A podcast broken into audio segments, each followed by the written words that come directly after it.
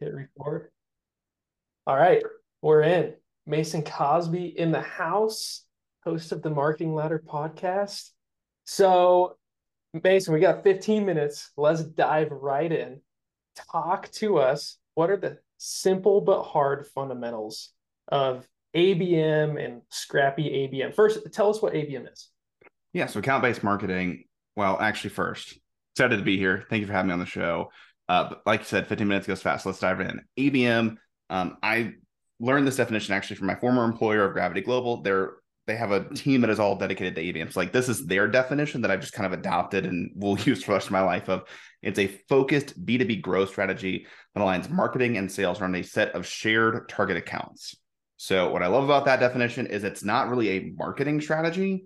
It is actually a growth strategy. So I hate that it's called ABM, eh, which is account based marketing. Really should be like account based strategy. You've seen the rise of account based experience now that actually enropes in kind of that CS team. But that is it in a nutshell. Cool. Okay. So account based marketing, I've heard it's very similar to like enterprise sales, where you focus on like a company or, or normally it's bigger enterprise accounts, correct?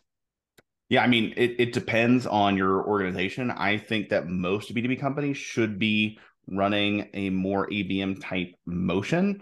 Um, mm. But the level of complexity and the ways that you run ABM would be different depending on your deal size. So, like, for example, there's a company called Terminus or 6sense or Demandbase that offer an account based marketing platform that does targeted advertising.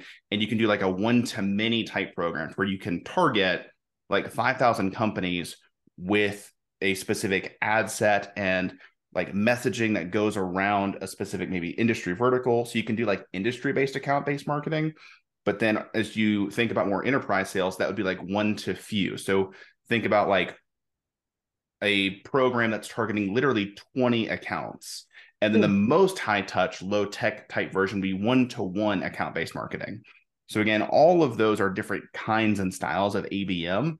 Um, but another way to think about it is like, am I doing, am I casting still a, a, a tighter net? It's not like full on inbound marketing, but I am going after a fair number of accounts. It could be hundreds or thousands. That'd be one to many. Anything that's like in that 20 to 50 range, that's really where marketing and sales do a lot of specific partnership of like, how do we engage these 50 accounts over the next quarter?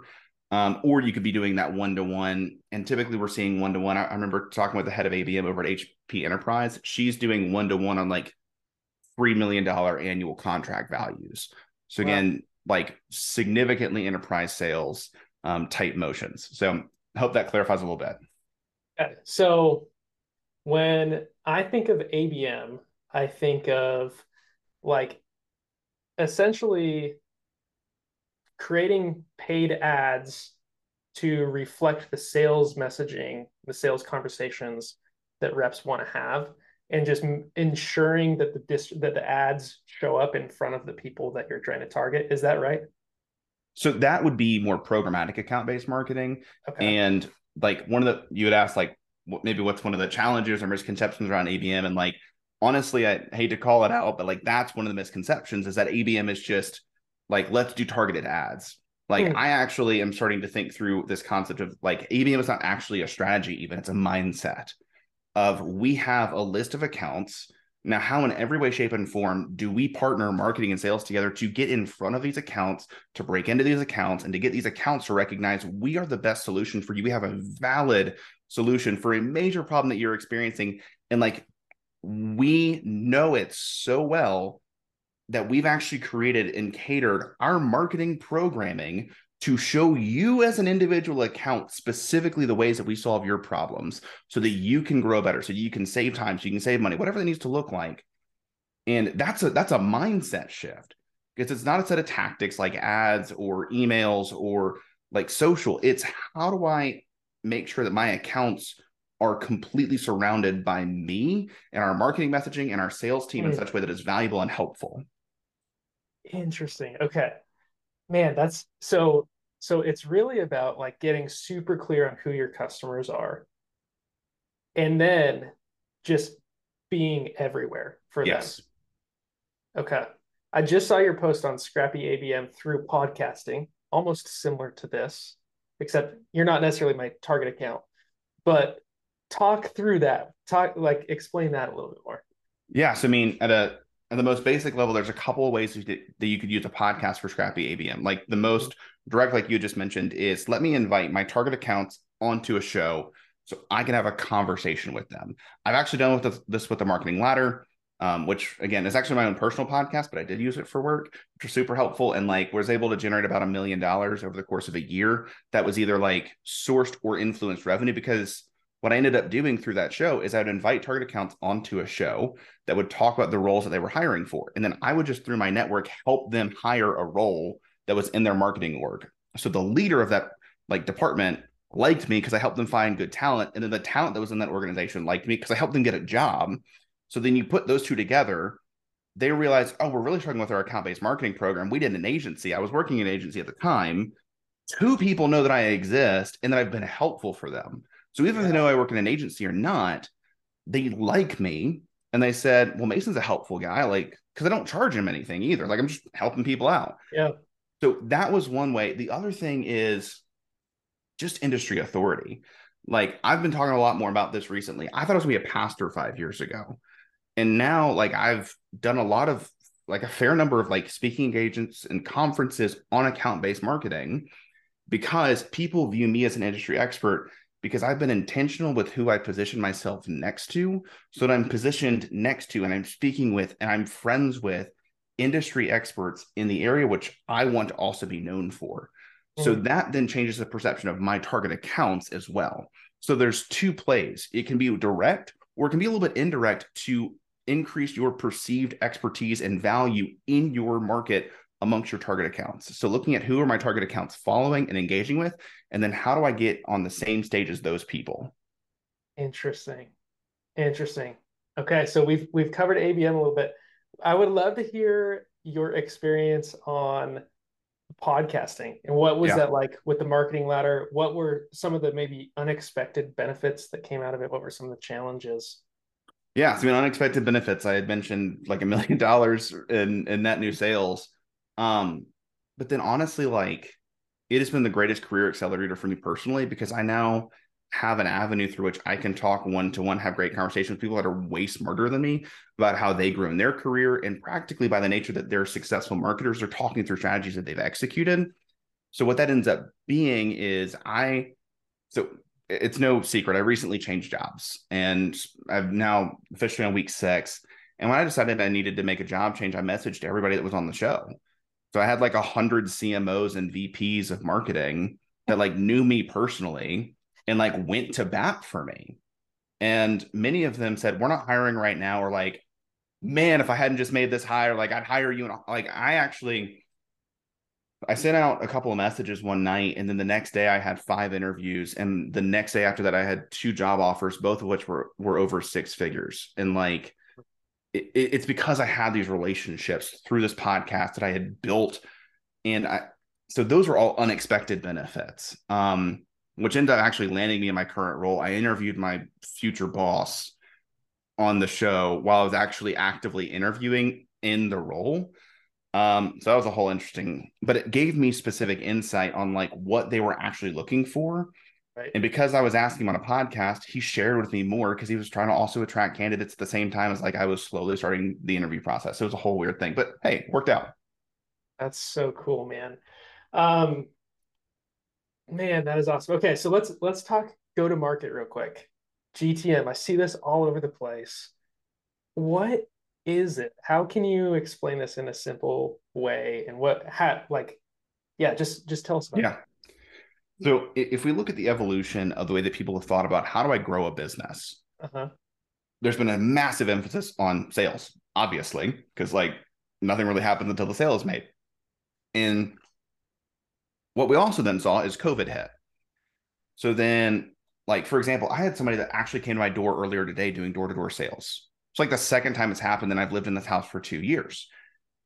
That didn't happen. Like there were entire business models that were built on a specific model of sales that then got wiped out. So then the transition became, well, we've got to focus on marketing. Like we've got to build demand. And like that's why we see this rise of the, the title demand generation. That's that's my title. This title wasn't a thing like in a major way, I would say six years ago. So then we got this massive emphasis on marketing. And then what we realized is wait, our customers are turning like nobody's business. So then we got this massive emphasis that's still kind of present on customer success. And it's like, how do we retain our customers? And then Sangram Vajre, who is one of my favorite people in the world, wrote a book that was like, it's not any one of those things, hmm. it's all of them. So, like, how do you stop thinking in these different silos of marketing and sales and customer success? And it's not it's not a strategy from like an account based. Pers- it's like how do you get above all of that? And at an executive level get alignment around who do we serve, how do we get in front of them, what does our sales process look like, how do we onboard and get like time to value super fast, how are we building retention and then evangelists for our product that don't work at our company and then how do we measure all of that? So hmm. Sangram has an incredible and really it's it's GTM partners as a whole. So there's they're just kind of this up and coming analyst firm that has got an incredible go to market framework. Um, if you want to learn kind of the initial version of it, go read the book Move. It's very accessible. It's a great book. Um, but since they launched GTM partners, they've kind of come up with a 2.0 that are the eight pillars around go to market and it's really diving into specifically like how do we solve these challenges that we're all experiencing? Because every company is either experiencing we don't have enough inbound demand we don't have enough people actually wanting to buy our product or we get them in the pipeline and they never close or they finally close and we pass them off and it's a terrible experience and they churn immediately. And once you fix one of the like first you have to identify that's a problem. And then second you have to fix that problem. And once you fix that problem, there's another area that's weak. So instead of just saying like this is a CS problem, no, they're all go to market problems. So how do I identify what's the go to market problem within the larger picture of the business, solve that challenge, and then move on to the next challenge so that we can elevate the entire business as opposed to saying like marketing problem, we fixed it. Now we've got another marketing problem when really it's probably a CS or a sales problem. So anyway, it's a holistic view of the of the business. And I'm sorry, I'm just really passionate about go to market. Dude, that's so cool. Okay, one more one more question on this, and I know we're coming yeah. up on 15 minutes, but how do you think about going outbound in go to market? Is it is it like a is it like an outbound inbound strategy, kind of like an ad, or um, you know, like if you don't have a whole lot of inbound and companies trying to grow their revenue, like what does that look like? Yeah, so it's funny. Um, Sales Assembly hired me because there's actually not much inbound. Um, Sales Assembly has entirely been grown through outbound sales and relationship based selling and social selling and referrals, which has worked. Sales Assembly has over 200 B2B clients in five years, like entirely bootstrapped. It's a great business model. Like things have worked on that front. What they've realized is we need more than our, our immediate networks, which is where content marketing and demand come into play.